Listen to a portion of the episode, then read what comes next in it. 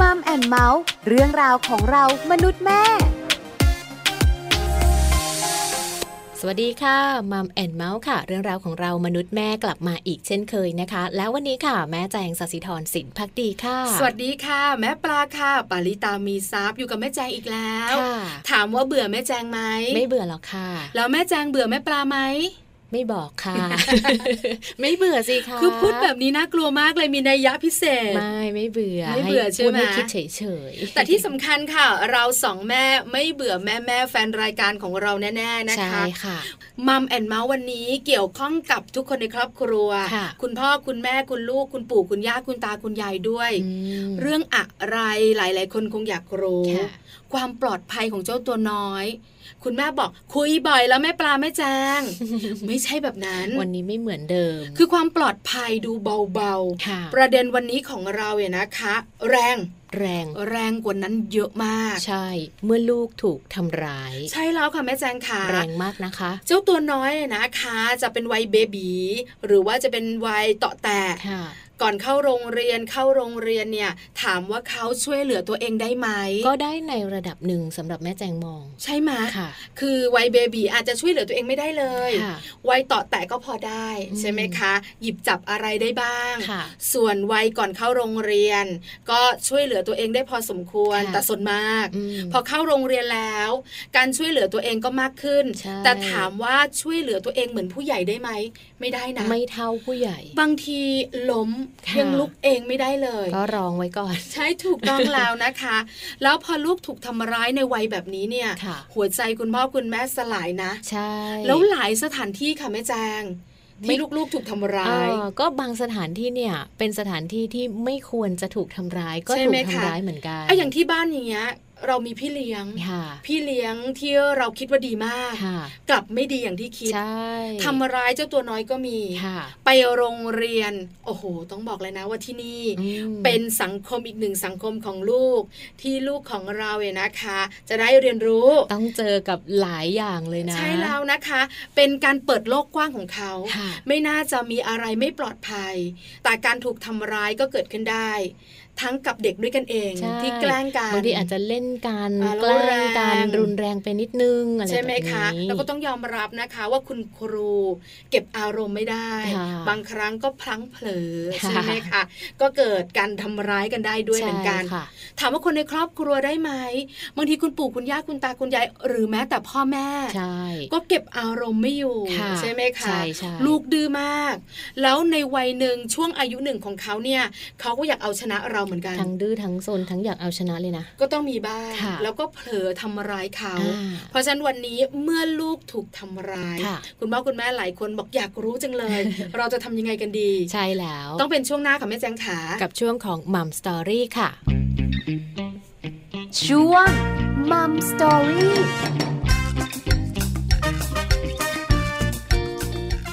ช่วงของ Mom Story วันนี้ค่ะ เป็นเรื่องราวที่เกี่ยวข้องกับลูกน้อยของพวกเราทุกๆ คนนะคะ ในเรื่องของการที่ลูกของเรานั้นถูกทำร้ายค่ะ ใช่แล้วประเด็นนี้บีบหัวใจเหลือเกินนะคะใช่แล้วการถูกทำร้ายอะนะคะ คุณแม่แม่บอกไม่อยากให้เกิดขึ้นเลยค่ะไม่ว่ากับลูกของเรา หรือว่าเด็กคนอื่น ๆด้วยใช่ใช่ไหมค่ะคะ แต่คุณพ่อคุณแม่ขา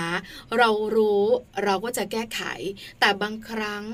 เราไม่รู้ค่ะแม่แจ้งบางทีมันก็เกินที่จะดูแล เกินพื้นที่ในการดูแลของเรา เกินสถานที่ที่คุณพ่อคุณแม่จะไปอยู่ด้วยได้ตลอดเวลา แล้วบางสถานที่ก็เหนือความคาดหมายด้วยค่ะว่าลูกของเราจะโดนทำร้ายนะคะ วันนี้จะชวนคุณแม่แม่ๆมารู้กันค่ะ ว่าเมื่อลูกโดนทำร้าย คุณพ่อคุณแม่จะรู้ได้ยังไงค่ะวิธีการสังเกตเขาค่ะสถานที่สุ่มเสี่ยงใช่ไหมมีที่คะไหนบ้างใช่แล้ว แล้วเด็กบางคนโชคร้าย โดนทำร้ายที่โรงเรียนค่ะแต่คุณแม่ก็นึกว่าลูกอะติดตัวเองอืมติดพ่อติดแม่เลยไม่อยากไปโรงเรียนงงอองแงแงค่ะความต่าง ระหว่างลูกไม่อยากไปโรงเรียน เพราะติดคุณพ่อคุณแม่ค่ะกับลูกไม่อยากไปโรงเรียน เพราะถูกทำร้ายที่โรงเรียนเออสังเกตยังไงล่ะเอออันนี้ เป็นอีกหนึ่งเรื่องที่คุณพ่อคุณแม่หลาย ๆ คนไม่รู้ ใช่ค่ะแม่แจงค่ะค่ะ วันนี้เราต้องไปขอความรู้กันค่ะ ใช่ค่ะ แพทย์หญิงปรารถนาชีวีวัฒน์นะคะ วันนี้ค่ะคุณหมอจะมาพูดคุยกับเรา ซึ่งคุณหมอนะคะเป็นจิตแพทย์เด็กและวัยรุ่น โรงพยาบาลรามาธิบดีจักรีนฤบดินทร์ค่ะ ตอนนี้ไปคุยกับคุณหมอกันเลยค่ะ สวัสดีค่ะ คุณหมอขา สวัสดีค่ะ วันนี้นะคะ อยากขอข้อมูลคุณหมอ เรื่องของการที่ลูกถูกทำร้าย คุณแม่แม่คุณพ่อพ่อหลาย ๆ ครอบครัวอยากรู้ค่ะ ว่าลูกถูกทำร้ายเนี่ยที่ไหนได้บ้าง แล้วมีกี่รูปแบบที่สำคัญไปกว่านั้นก็คือ คุณพ่อคุณแม่จะสังเกตลูกอย่างไรได้บ้างงั้นเริ่มต้นแบบนี้ค่ะคุณหมอ การถูกทำร้ายของเด็ก ๆ เนี่ย มีกี่รูปแบบมีอะไรบ้างคะคุณหมอค่ะ ก็คือโดยทั่ว ๆ ไปนะคะ ก็จะมีสี่รูปแบบด้วยกันนะคะค่ะก็คือหนึ่งการเอ่อทำร้ายทางกายนะคะ หรือว่า physical abuse นะคะอันที่สองคือทำร้ายทางเพศหรือ sexual abuse นะคะ อันที่สามก็จะเป็นการทำร้ายทางอารมณ์จิตใจหรือ emotional abuse อันสุดท้ายคือเป็นการปล่อยปละละเลยหรือว่า neglect นะคะอ๋ค่ะอค่ะ สี่แบบ เยอะนะคะคุณหมอขา ค่ะ คุณแม่หลายท่านนั่งฟังอยู่ คิดไม่ถึง ส่วนใหญ่เราก็นึกถึงแต่ทางกายเนอะโดนตีใช่ไหมคะ อาจจะเป็นคุณพ่อค่ะคุณแม่ตีเอง หรือบางทีเนี่ยไปโรงเรียนคุณครูอาจจะตีบ้าง คุณปู่คุณย่าคุณตาคุณยายพี่เลี้ยงจะตี แต่ไม่มีใครคิดเลยเรื่องของอารมณ์ เรื่องของเพศ รวมถึงการปล่อยปละละเลยด้วย แต่ถ้าถามคุณหมอว่าถ้าเป็นครอบครัวเป็นเรื่องใกล้ ๆตัวนะคะ ส่วนใหญ่แล้วเด็กๆ จะถูกทำร้ายในรูปแบบไหนอะคะค่ะ จริงๆ ถ้ารูปแบบที่ที่พบบ่อยมากเลย แต่คนอาจจะมองข้ามคือเรื่องของการทำร้ายทางจิตใจอะนะอืคะมค่ะซึ่งจริงๆ เนี่ยคุณพ่อคุณแม่บางท่านก็อาจจะไม่ได้คิดว่าการทำเช่นนี้มันจะเกิดผลกระทบถึงขนาดนั้นอะไรอย่างเงี้ยนะคะค่ะอ่าค่ะเป็นรูปแบบที่พบบ่อยที่สุดเลยทางด้านจิตใจนะคะ คุณหมอขาค่ะแปลว่าแต่ละรูปแบบที่เด็กๆ โดนทำร้ายเนี่ยก็ต้องแตกต่างกันถูกไหมคะ ใช่ค่ะ ถ้าให้คุณหมออธิบายแบบสั้นๆ เข้าใจง่าย ๆ กาย เพศ เรื่องของจิตใจเรื่องของการปล่อยปละละเลยแบบเนี้ย แต่ละแบบมันเป็นแบบไหนอย่างไรอะคะค่ะอ่าเอาทางกายก่อนละกันก็ตรงไปตรงมานะคะค่ะเป็นการเอ่อกระทำความรุนแรงกับเด็กนะคะ ทางเอ่อโดยโดยกระทำทางกายนะคะ ซึ่งก็เอ่อ ทำให้เด็กเกิดบาดเจ็บเกิดบาดแผลนะคะ โดยที่เอ่อลักษณะที่เราจะสังเกตได้ก็คือบาดแผลต่างๆ เนี่ยมันมักจะไม่เป็นไปตามที่เช่นเด็กซนอาจจะเป็นแผลแขนขาอะไรพวกเนี้ยค่ะค่ะ มันก็จะเป็นในบริเวณที่เด็กเขามักจะทำเองไม่ได้ เช่น อาจจะข้างหลัง หรือในร่มผ้าหรืออะไรทำนองเนี้ยนะคะค่ะอ่าอันนี้ค่ะสำหรับทางกายนะคะ ในส่วนของทางเพศก็ตรงไปตรงมาค่ะ ก็คือเป็นการเอ่อล่วงละเมิดเลย หรือว่าอาจจะยังไม่ถึงขนาดนั้น แต่ว่าเป็นการแบบว่าไปจับเนื้อต้องตัว หรือให้เด็กดูภาพดูอะไรไม่เหมาะสม หรือให้บังคับให้ถอดเสื้อผ้าอะไรทำนองนี้นะคะค่ะก็ถือว่าอยู่ในเอ่อทางเพศทั้งหมดนะคะ ส่วนเรื่องของ ทางด้านอารมณ์จิตใจเนี่ยก็จะเป็นการคือถ้าแค่เหมือนดุว่าธรรมดาอาจจะไม่ขนาดนั้น แต่ว่าถ้าเป็นการทำร้ายทางจิตใจเลยเนี่ย มันจะมีความรุนแรงในลักษณะที่เช่นทำให้อายทำให้เสียหน้าทำให้รู้สึกด้อยคุณค่าอะไรอย่างเงี้ยค่ะคือคำพูดมันมันอาจจะต้องแรงหน่อยค่ะนะคะ เออเหมือนโดนล้อแบบอย่างเงี้ยใช่ไหมคะ คุณหมอประมาณนั้นไหมคะ คือคือจริงๆ ถ้าเกิดโดนล้อเนี่ย มันก็มันก็ได้เหมือนกันแต่มันอาจจะ แต่เหมือนกับว่ามันอาจจะขึ้นอยู่กับความรุนแรงของของคำพูดสักนิดนึงแล้วเหมือนกับตัวผู้กระทำเองเนี่ย เอาละจะจงใจไม่จงใจแล้ว แต่แต่มันเหมือนกับว่า มันก็จะมีเจตนาอยู่พอสมควรแหละที่จงใจจะทำให้คนที่ถูกว่าเนี่ย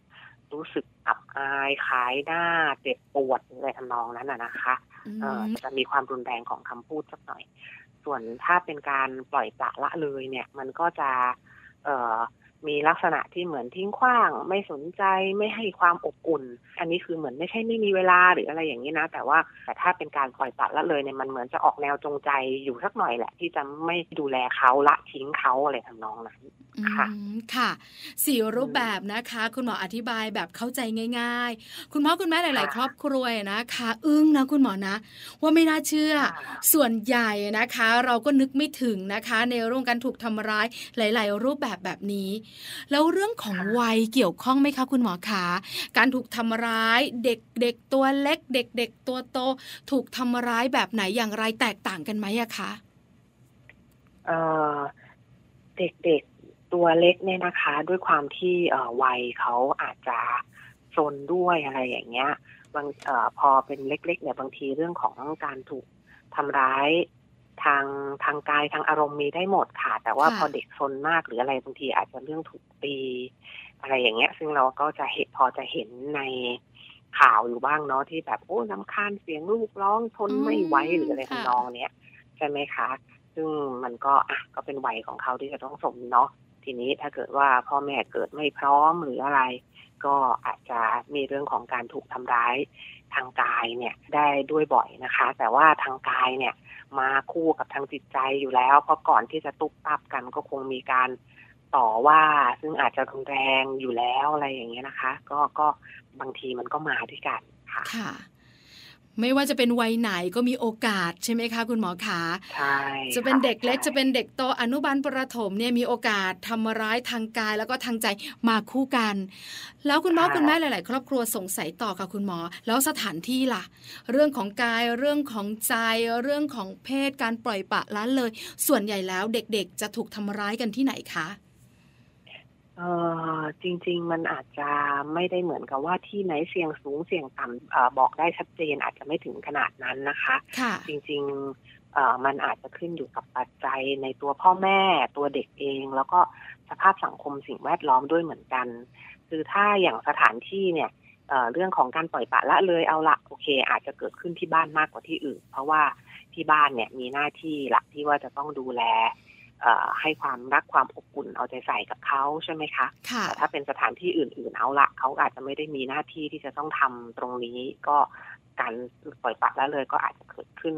ที่บ้านมากที่สุดนะคะอืมแต่ว่าที่ค่ะอื่น ๆ เนี่ย การทำร้ายอีกสามรูปแบบที่เหลือเนี่ยมันก็สามารถเกิดขึ้นได้เช่นเดียวกันนะคะ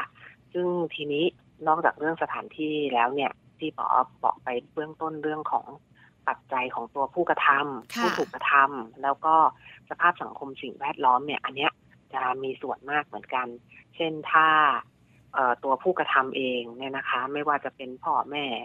คุณครูหรือเพื่อนหรือเอ่อบุคคลอื่น ๆ เนี่ยนะคะ คือโดยเฉพาะพูดถึงพ่อแม่ก่อนละกันเนาะเพราะใกล้ตัว ก็คือถ้าเขาเองเป็นคนที่เอ่ออารมณ์ร้ายควบคุมอารมณ์ไม่ดี ตกอยู่ในภาวะเครียด หรืออาจจะ มีลูกโดยที่ยังไม่พร้อมอะไรพวกนี้นะคะค่ะเขาก็อาจจะมีเอ่ออารมณ์ที่ไม่ค่อยมั่นคง หรือรวมถึงการเลี้ยงดูในวัยเด็กของตัวเขาเอง ถ้าเกิดว่าอยู่ในสภาพครอบครัวที่ใช้ความรุนแรง ถูกเคยถูกทำร้าย ถูกลงโทษรุนแรงมาก่อน เขาก็มีโอกาสที่อาจจะเอ่อทำร้ายเด็กได้เหมือนกันอ๋อถ้าค่ะตัวเด็กเองนะคะ ถ้าพูดถึงตัวเด็กเอง ก็มีส่วนเหมือนกันเด็กบางคน เช่น เป็นสมาธิสั้นอย่างเงี้ยค่ะอ๋อแล้วค่ะยิ่งไม่ได้รับการรักษาอย่างเงี้ย พ่อแม่ก็ดูเอ่อก็ดูแลได้ลำบากเนาะเพราะเด็กสมาธิสั้นก็จะซนอยู่ไม่นิ่งพูดมากใจร้อนเขาก็จะกระตุ้น อ่าจะกระตุ้นพ่อแม่เนี่ย ได้ง่ายเหมือนกัน เพราะฉะนั้นตัวเขาเองก็มีโอกาสที่จะถูกทำร้ายมากขึ้น นะคะค่ะส่วนเรื่องของสังคมสิ่งแวดล้อมเนี่ย เช่น ถ้าในพื้นที่ไหนที่สังคมอาจจะมีอาชญากรรมสูง มักจะมีการใช้ความรุนแรง มียาเสพติดหรืออะไรพวกเนี้ยนะคะ มันก็มีความเสี่ยงที่แบบว่า เออเด็กๆจะซึมซับกับเอ่อความรุนแรงหรืออะไรอย่างนี้ได้ง่ายเข้าใจว่า สิ่งเหล่านี้เป็นสิ่งที่กระทำได้ อะไรพวกเนี้ยค่ะ มันก็อืมก็มีความค่ะเสี่ยงสูงขึ้นค่ะเหมือนเขาชินเขาเห็นจนเคยชินแล้วว่า การทำร้ายกันไม่ใช่เรื่องแปลก เพราะฉะนั้นพอเขาโตขึ้นใช่หรือค่ะพอมีกำลัง เขาก็สามารถทำร้ายคนอื่นใช่ไหมคะคุณหมอคะถูกต้องค่ะ เขาก็จะกลายเป็นผู้กระทำได้ด้วยเหมือนกันน่าค่ะกลัวนะคะ ปัจจัยสามค่ะปัจจัยนี้ส่งผลให้มีการทำร้ายเด็กกันเกิดขึ้น ในมากมายหลากหลายสถานที่ที่มันเสี่ยงๆไว้อย่างนั้นเถอะใช่ไหมคะคุณหมอ ใช่ค่ะ แล้วถ้าพูดถึงคุณพ่อคุณแม่ อันนี้ไม่แน่ใจเหมือนกันนะคะ คุณหมอว่าคุณพ่อคุณแม่จะรู้ตัวไหม ถ้าสมมติว่าเป็นคุณพ่อคุณแม่ทำเอง คุณพ่อคุณแม่จะสังเกตลูกยังไง ว่าฉันทำร้ายเขาแล้วก็เปลี่ยนไป ฉันทำร้ายเขาแล้วก็มีพฤติกรรมที่แปลกออกไป เป็นไปได้ไหมคะที่จะมองเห็น อืม เป็นไปได้ค่ะ เป็นไปได้ค่ะ ก็โดยทั่ว ๆ ไปค่ะ ก็คือถ้าเอาละครอบครัวโดยทั่ว ๆ ไป มีความรักความอบอุ่นกันดีเนี่ย เด็กๆก็จะต้องมีเขาก็จะต้องมีความผูกพันกับพ่อแม่เนาะอยากอยู่กับพ่อแม่ มีอะไรเขาก็จะมาบอกมาขอให้ช่วยเหลือหรืออะไรทำนองเนี้ยค่ะค่ะเราอยู่ก็ดีใจเข้ามานั่งคลุกคลีด้วยอะไรพวกนี้นะคะ โดยทั่ว ๆ ไปเด็ก ๆ ก็จะเป็นแบบนั้นถ้าเขารู้สึกว่า อบอุ่นไว้วางใจกับเรานะคะค่ะทีนี้ถามว่าอาจจะมีบ้างไหมพ่อแม่บางท่านที่อาจจะไม่รู้ตัวว่าที่การกระทำของเราเช่นเนี้ยมันมันถือว่าเป็นการลงโทษรุนแรงถือหรือเลยไปถึงเข้าขั้นแบบทำร้ายลูกแล้วเนี่ย บางท่านอาจจะไม่รู้จริง ๆ ก็มี เพราะว่าเขาเองอย่างที่กล่าวไปก่อนหน้านี้ ถูกเลี้ยงดูเช่นนี้มา เข้าใจว่าเป็นสิ่งที่ทำได้นะคะค่ะเออซึ่งถ้าเราเห็นว่า เอ๊ะลูกเราไม่ใช่อย่างนี้แล้วทำไมไม่เข้าหาเราเลย ไม่พูดหลีกเลี่ยง เราไปติดกับเอ่ออีกคนนึงเช่น สมมติติดคุณแม่มากกว่ากลัวคุณพ่ออะไรอย่างเงี้ยนะคะ ก็อาจจะต้องย้อนมาดูตัวเองว่าเอ๊ะทำไมถึงเป็นแบบนี้ เราลงโทษรูรุนแรงไปไหมเราเคยถูกลงโทษอย่างนี้มาเรามีความอะไรฝังใจในตัวเราเองหรือเปล่าอะไรอย่างเงี้ยค่ะอืมก็อาจจะต้องหันมาถามตัวเองแล้วล่ะค่ะแล้ว ส่วนใหญ่นะ คุณพ่อคุณแม่ที่ที่เคยมาปรึกษาเนี่ยเขาจะพอรู้ตัวเองอยู่ว่าเขาเหมือนกับเวลาลูกทำอะไรผิดอะจะโกรธมาก เขาจะหลุดยั้งอืมมือไม่อยู่หรืออะไรทำนองเนี้ยเขาค่ะเขาจะพอรู้ตัวเองอยู่บ้างค่ะ เหมือนควบคุมอารมณ์ไม่ได้ใช่ไหมคะ คุณหมอ ใช่ค่ะ อืมค่ะ มีคุณแม่ท่านหนึ่งเคยคุยกับแม่ปลากับคุณหมอขาบอกว่า คุณพ่อเนี่ยอาจจะดุลูก หรือไม่ก็คล้ายๆ ที่คุณหมอคุยให้ฟังคือควบคุมอารมณ์ไม่ได้ มีอะไรก็มักจะตีเขาดุเขาเยอะๆอะไรประมาณเนี้ย แล้วลูกก็จะติดคุณแม่มากกว่า ไม่ค่อยเข้าใกล้คุณพ่อ แต่คุณพ่อกลับคิดว่า ก็เป็นแบบนี้แหละธรรมชาติ ลูกอยู่ในท้องคุณตั้งเก้าเดือน แล้วก็ใกล้ชิด ดื่มนมคุณด้วย เพราะฉะนั้นสนิทกับแม่มากกว่า กับพ่อน้อยกว่าก็ไม่แปลก อันนี้เป็นความคิดที่ถูกต้องไหมคะคุณหมอคะอืมซึ่งถ้าสมมุติว่าเป็นลักษณะว่าเออคุณพ่อไปทำงาน ไม่ค่อยได้อยู่แล้วเด็กเขาไม่ค่อยสนิทเนี่ยก็อาจจะพอเข้าใจได้แต่ค่ะถ้าเกิดว่าเด็กมีลักษณะที่หวาดกลัวด้วย ไม่เข้าหาเลย เอ๊ะถ้าอย่างนี้อาจจะไม่ใช่ละอ๋อนะคะค่ะเออเพราะว่า จริง ๆ ถ้าถ้าโอเคไม่ได้สนิทเนี่ย แต่โอเคคนนี้เขาก็ไม่ได้กลัวเนี่ยเขาก็คงไม่ถึงขั้นที่จะหลีกหนีใช่ไหมคะอืมใช่ค่ะอ่า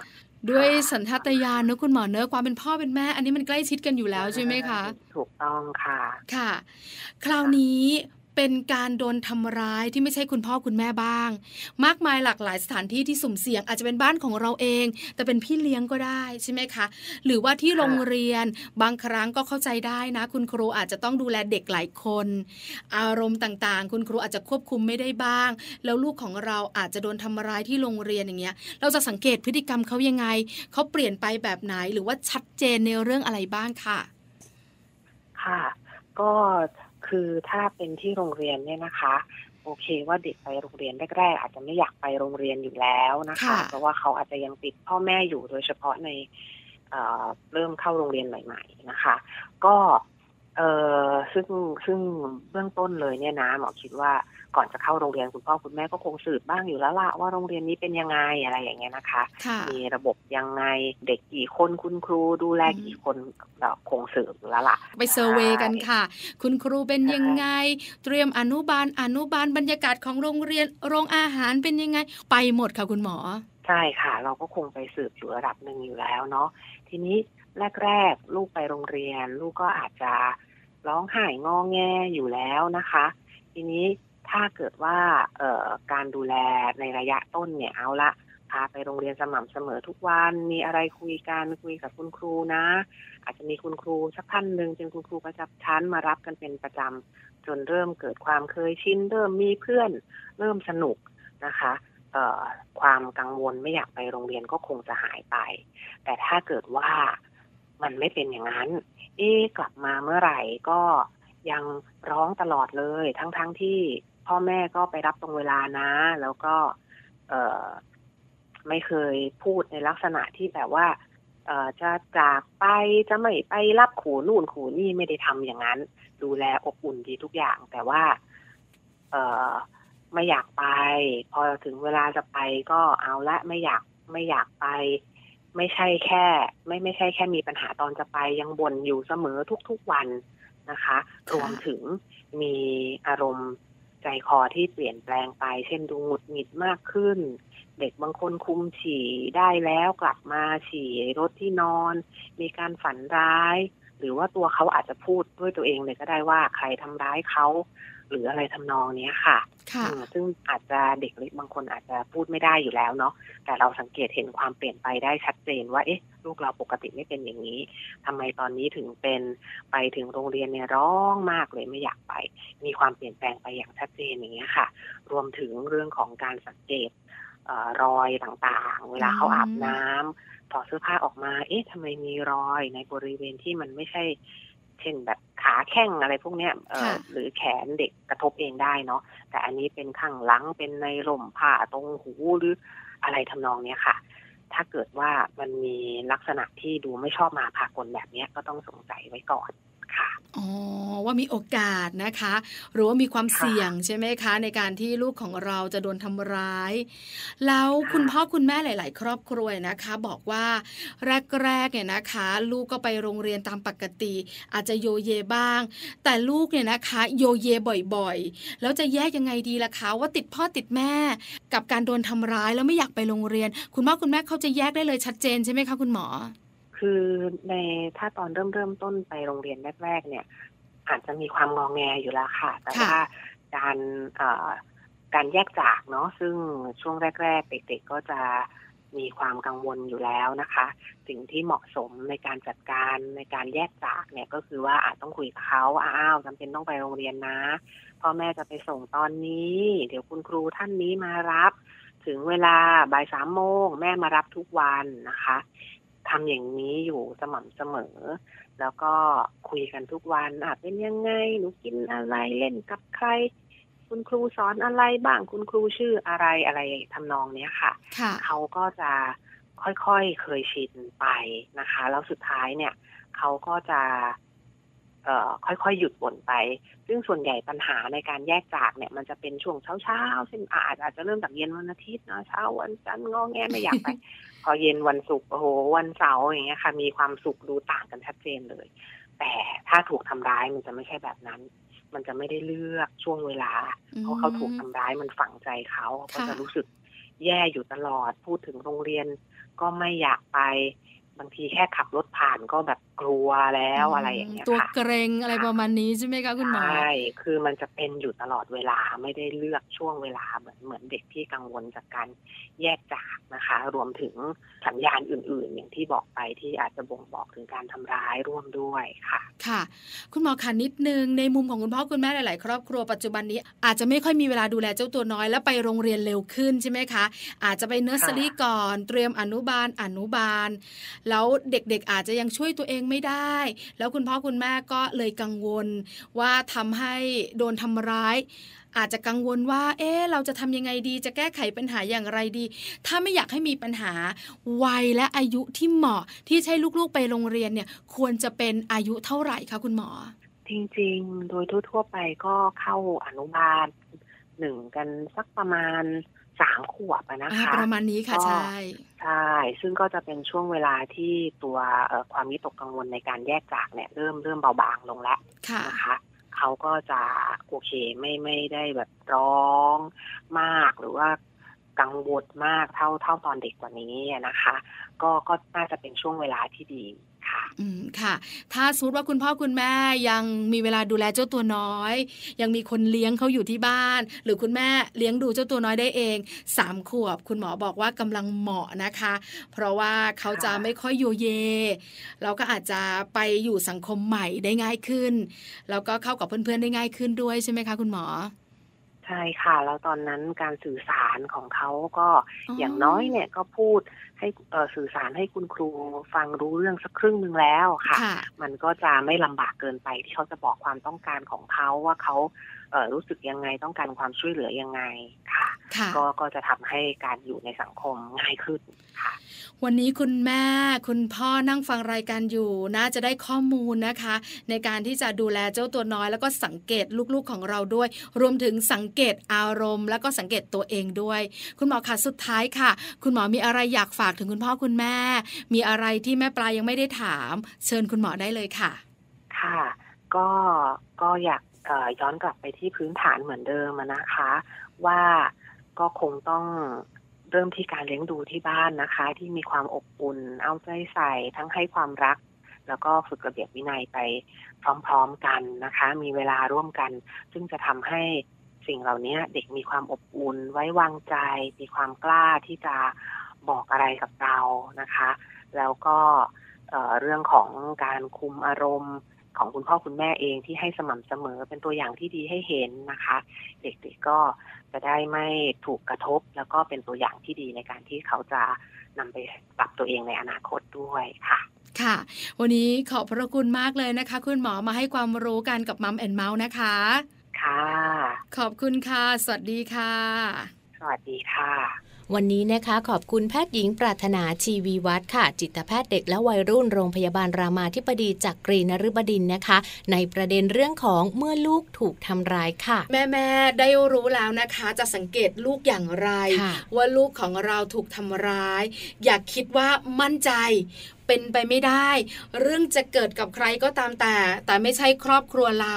บอกเลยค่ะ ไม่มีอะไรแน่นอน ใช่ อะไรป้องที่เรากันไว้ก่อนดีที่นะสุดคาดไม่ถึงบางทีมันอาจจะเกิดขึ้นมา แต่ถ้าหากว่าเรามีโอกาสในการพูดคุยกับลูกอย่างสม่ำเสมอ หรือว่าถามเขาอยู่ทุกๆวัน มันก็จะเป็นเรื่องเคยชินที่ว่าค่ะเวลาเขามีอะไรที่มันผิดปกติ เราจะสังเกตได้เอ๊ะวันนี้ทำไมลูกไม่คุยเอ๊ะทำไมวันนี้ลูกถึงไม่อยากไปโรงเรียน ใช่แล้ใช่ไหมวใช่ไหมคะแล้วจะส่งผลอะไรต่อเด็กไหมค่ะถ้าเจอแบบนี้ทั้งระยะสั้นแล้วก็ระยะยาวด้วยอืมคุณหมอบอกหมดแล้วด้วยค่ะ ใช่แล้วค่ะ ติดตามข้อมูลดีๆ แบบนี้ได้นะคะ ทุกๆวันกับมัมแอนเมาส์ค่ะ พวกเราทั้งสองแม่จะหยิบยกมาฝากกันอีกแน่นอน ส่วนวันนี้นะคะ เวลาหมดลงแล้วค่ะ แม่แจ้งรวมถึงแม่ปลาด้วยนะคะ เราสองแม่ลาไปพร้อมกันเลยค่ะ สวัสดีค่ะมัมแอนเมาส์เรื่องราวของเรามนุษย์แม่